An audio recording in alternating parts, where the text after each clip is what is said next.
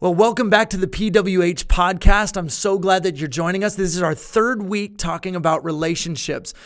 Now, today we're going to get into a very um, in depth look at how God created men and how he created women to be and the roles we play in our relationships. Now, let me give you just a quick disclaimer.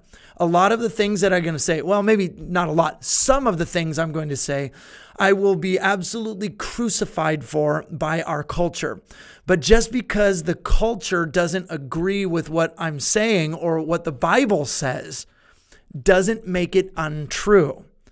So I want to put the relationships between men and women in um, for uh, in in the context of a sports analogy. Let's say you're on a football team. Okay, you've got the center and you've got the wide receiver. The wide receiver is usually more slender and uh, athletic and fast and agile, able to catch the ball and run with it and dodge tackles and all that stuff. The center is not slender and he is not agile. The center is snaps the ball and he's on the front line and he protects the quarterback with his he's just a big block of steel right there.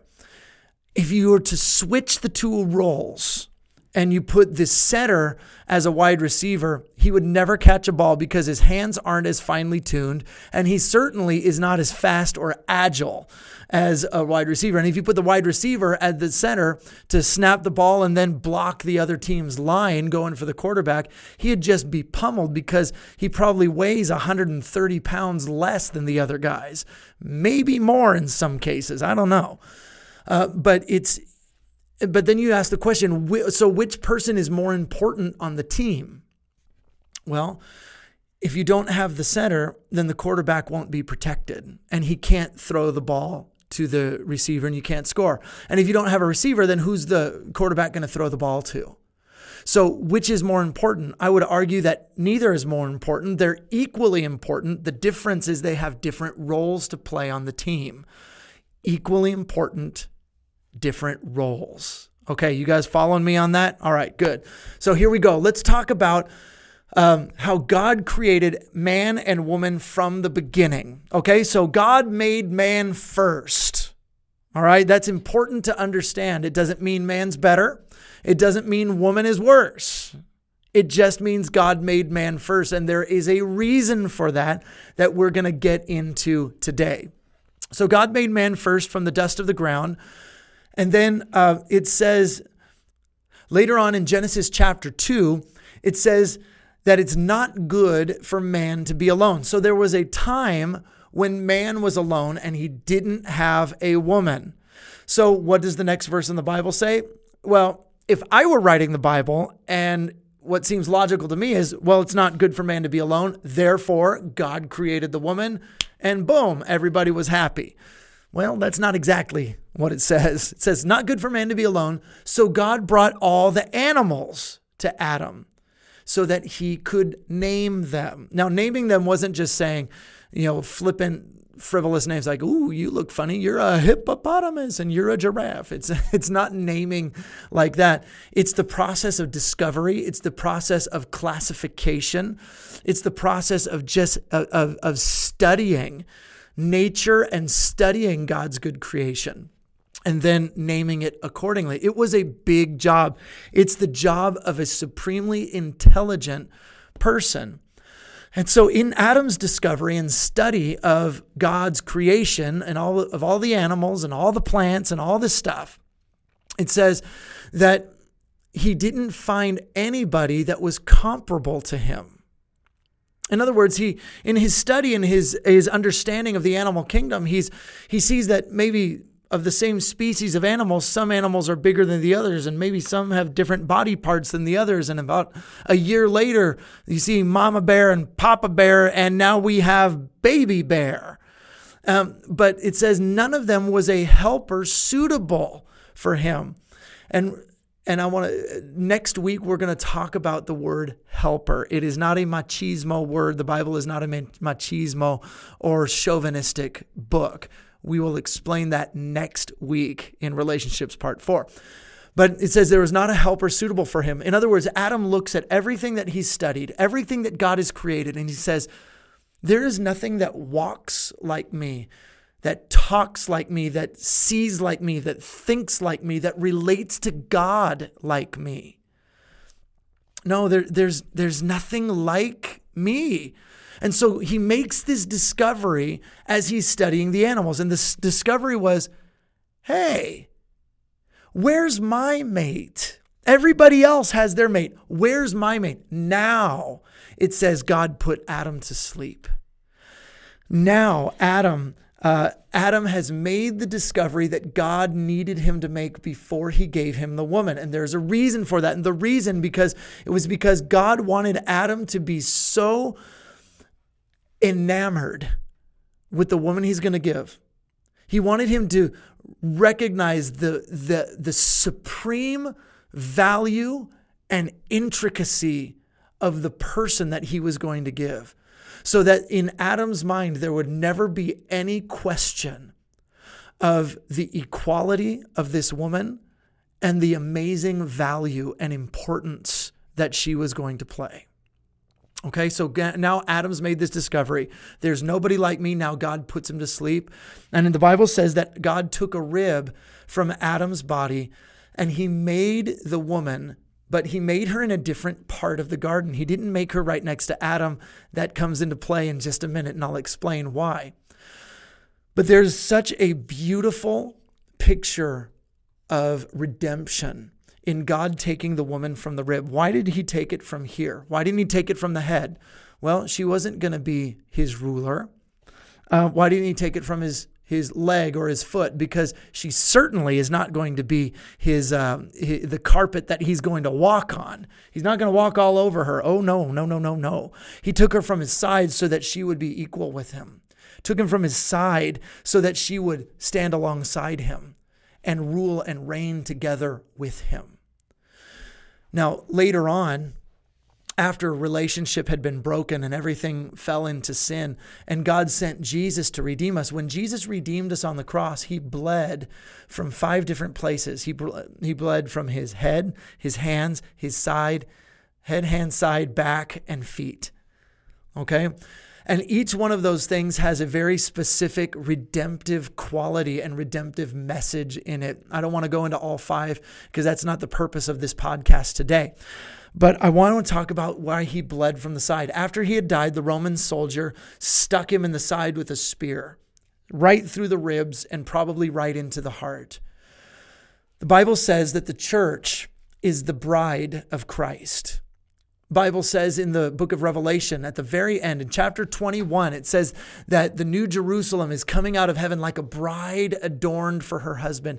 Ephesians chapter 5 talks about the mystery of marriage is unraveled in Jesus and his church. Jesus will marry the bride of his church just as a man marries a woman here on earth, and that it is a, a complementary mystery. Marriage is the metaphor of what the relationship God wants to have with us is.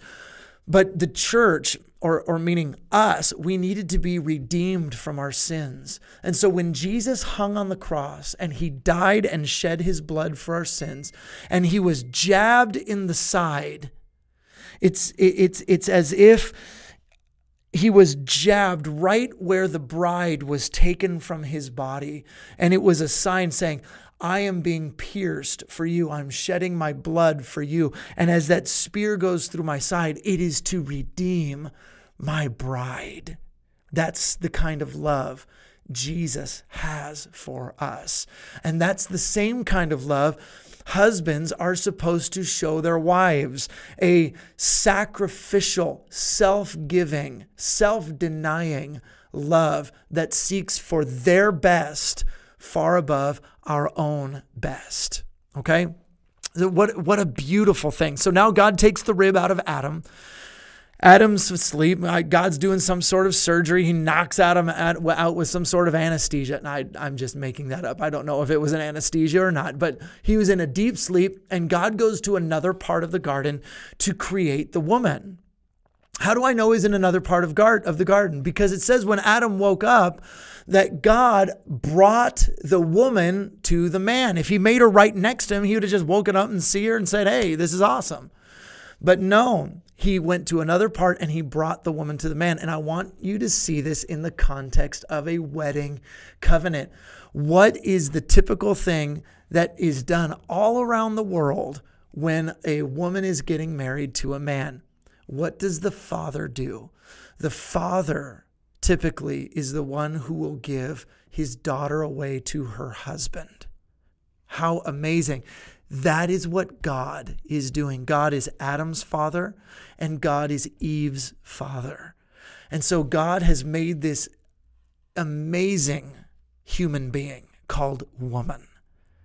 And she's more beautiful than the man is. She's more delicate than the man is. She's, in many respects, more awesome than the man is. And God knows this. And God knows that she needs a covering as well. And we'll get to that in just a moment.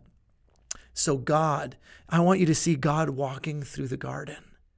And he has the woman on his arm like this, and he is bringing her to the man just as a father walks his daughter down the aisle. What an amazing, a, a beautiful picture of what God thinks of man, what God thinks of woman, and what God thinks of marriage between the man and the woman. That's how God designed it. And it's such a beautiful thing. That's what God thinks of marriage and the covenant that is made. And that's where you get that first covenant. In Genesis chapter 2, after Adam sees the woman, he says, he says, Now, this is why a, a, man shall leave his father and mother and, be, and cling to his wife. Adam didn't say those words, but the Bible does say that. A man shall leave his father and mother and be one with his wife. But when Adam sees God bringing the woman to him, he says, he says, This is bone of my bone and flesh of my flesh. She shall be called woman because she was taken from the man.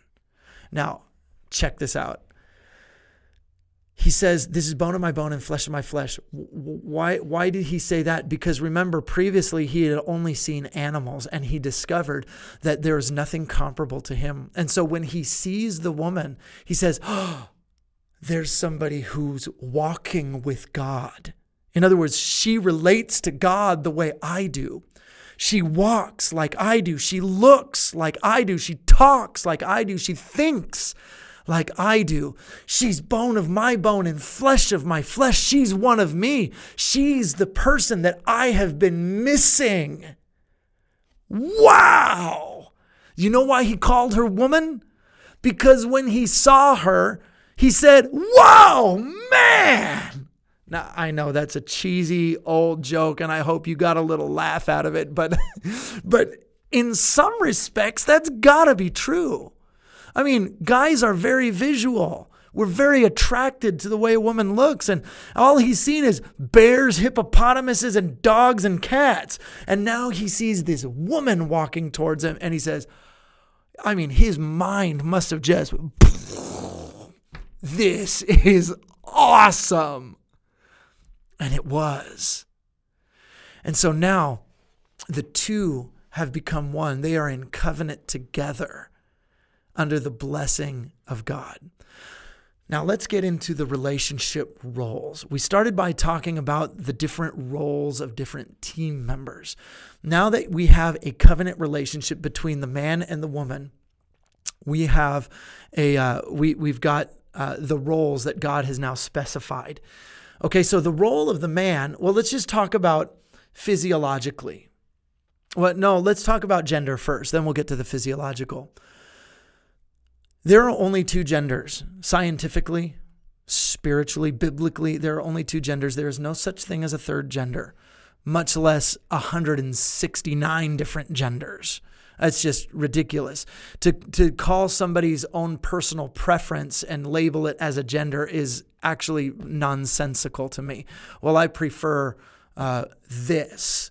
Well, that means that's my gender. That, that, that makes no sense. Gender is in your DNA, it's in your genetic makeup, it's in your chromosomes, it's in your physiological being, it's in your even your emotional being. We'll get to that in just a few moments. But but you are what you are and just because some people in this world feel like you know, uh, you know, they're inside, they're they're a woman trapped in a man's body or man trapped in a woman's body means that there's some sort of disconnect between what's going on up here and what their genetics actually say and what their emotionally emotional makeup actually is. And I know the the culture will crucify me for saying what I just said, but crucified or not, it's true. It is true. That's how God made life to be. And if there's a disconnect, if you're li- listening to this or watching this right now, and there's a disconnect between your inner person and your outer person, there is freedom for that in Jesus Christ. God did not make a mistake when he made you a man. He didn't make you didn't make a mistake when he made you a woman. He made you exactly how He made you to be. And if the brokenness of our world, the brokenness of our spiritual state, the brokenness of sin has distorted something in you, then God can fix it. Let me just tell you something, lest you think I'm just talking about uh, uh, transgenderism or homosexuality. Sin distorted and broke something in all of us. That's not the issue that I struggle with. I don't struggle with transgenderism, never have. I struggle with other things that Jesus needs to fix in me.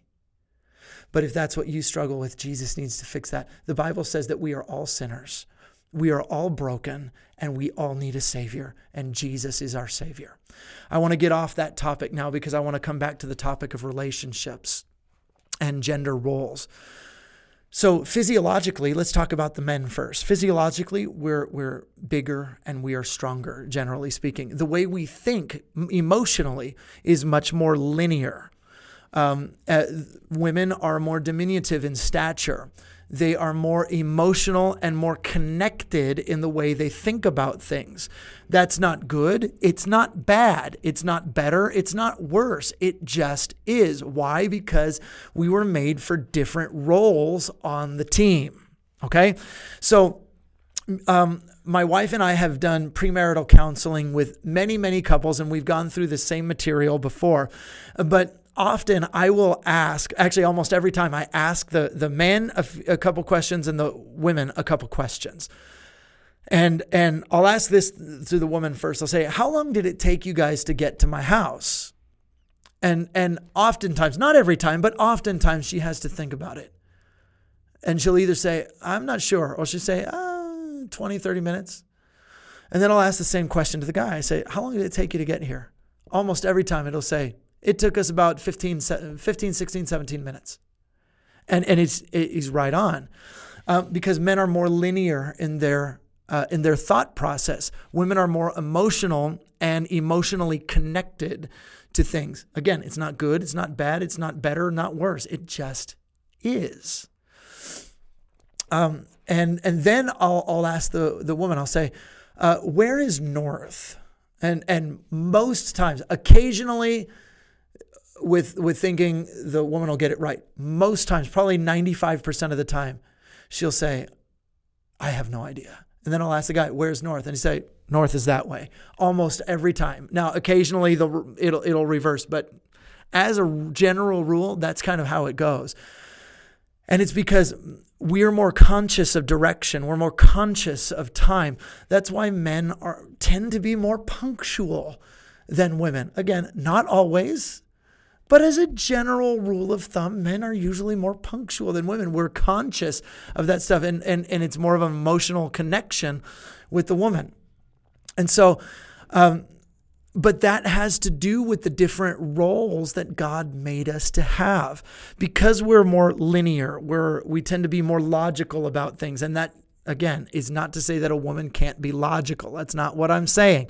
I'm saying that as a general rule, this is how men are. Um, it's because God made us first, He made us bigger, He made us stronger to help fulfill the role that we have. Our role as men and husbands is to be the covering of our wives and our families. Um, we are, let's just say, we are the roof of the home, and the woman is the heart of the home. Okay? So I live in a very beautiful house.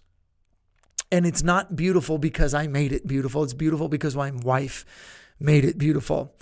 I've got great kids. I, we've got we we eat really good and my wife is a great cook and she's a great mother and and we have not just a beautiful house we have a beautiful family and that is mostly due to my wife it, it's not that I I don't do anything for my family I do a lot it's not that I don't help raise the kids I do a lot and it's not that I don't um, I don't care because I do but women have a way of being that makes a house into a home and makes a group of people into a family. I'm the senior pastor of our church. Our church is called Pathway SFV. And uh, and my wife pastors alongside me. I'm good at vision, I'm good at preaching, I'm good at teaching and and all that kind of stuff. But my wife, if you came to our church, you would be amazed at, at the family feel that our church has. That is from my wife almost exclusively from my wife. She's taken our church and made it into a church family. And she just has a grace about her, an emotional connectedness about her that men just generally don't have. So, what's more important to think linearly or think emotionally? Different roles on the same team. God made us to be the protector, He made us to be the covering, He made us to. Um, he made us to be the security. He made the women to be the heart. And when everything functions as God designed it, it's amazing. Again, I want to reiterate, and I can't reiterate enough. It's not saying one is better than the other. It's not saying men are better than women because they're the roof and they're the heart. No, no, no, no, no, not at all. Let me prove it to you. Bible says that God made man, uh, uh humanity in his image and in his likeness. That means everything a man is the way a man thinks not talking about the sinful the sinful things that destroy in either men or women. I'm not talking about that. But the way a man is the way a man thinks the way generally men are comes straight from god because that's how god is. But it also says in Genesis 1 26 through 28, it says, male and female, he created them in his image and likeness. Therefore, the emotional and interconnected and nurturing way a woman is also comes from God because that's who God is too. God is not man and God is not woman. God is spirit, and what is maleness comes from God, and what is femaleness also comes from the same God. So, how can one be better than the other when they come both from the same spirit? And that God made them so beautifully, so amazingly, so different that when they come together, man as God's image and woman as God's image, the marriage together becomes a symbol of the fullness of God's image. Wow. That's one of the reasons that transgenderism and homosexuality does not work in God's kingdom. It's not the way He created it to be. It's because when two men want to marry each other and live in that kind of intimate union, or two women, there is something of God's image that is not being completed. Man was not designed to be with man, and woman was not designed to be with woman. When it says that man it's not good for man to be alone god did not make another man. And just because you may feel attracted to the same gender does not mean that god created you that way it means that there is sin on the inside of us that has damaged something of us. And Jesus came to restore whatever sin has damaged in you. But God designed the family to be a representative of the Trinity you have father and mother and then child. Well, isn't the Trinity like father and son and spirit? And the Holy Spirit has very feminine qualities uh, about him. We'll get into that next week, by the way. We'll talk more about how the damaged relationship uh, fell apart and how uh, God made uh, made a way for it to be restored. We'll talk about that next week. But let's continue with the gender roles right now. So, um, so God made man to be the cover. He made the woman to be the heart. And when things are functioning in that way, it's a happy household. I have a happy household. I am the I am the the covering and the security of my wife. Now, we've been married for over 18 years. We're going on 19 years right now. And um, I am no by no means an expert on women, but I have been married long enough to figure a few things out. My wife and I have sat down with another uh, with with um, enough couples, dozens and dozens and dozens and dozens of couples, talking about marital issues in all different parts of marital life, from pre marrieds to people who have been married for 30, 40 years, and everything in between. We've done this enough to figure out some things that women need from men and what men need from, from women. What husbands need from wives, wives need from husbands. Husbands need their wives' respect. Wives need security and covering from their husband. Now, what I'm about to say could be interpreted as chauvinistic or machismo, and it's not. But God designed the wife to respond to her husband's covering and leadership. That is the design God made. And next week, we'll see how all that got flipped on its head and, and the, the trouble and the strife that that caused in the marital relationship. But as the covering, God designed us to provide that security for our wives. And as the heart, God designed the wife to receive that covering and to be protected by. So, so I have identified four things that the husband needs to provide the wife in order for her to feel secure. First is emotional security. Not that she's not that she's fragile emotionally. Oh my gosh, she's she's not fragile emotionally. You, you ever see what happens when a guy gets sick versus a woman gets sick? Oh my gosh, it's just the little sniffles and the guy's you know getting ready to to give up his his life and he's about to die on his bed and a woman gets something far worse than the sniffles and she still keeps going.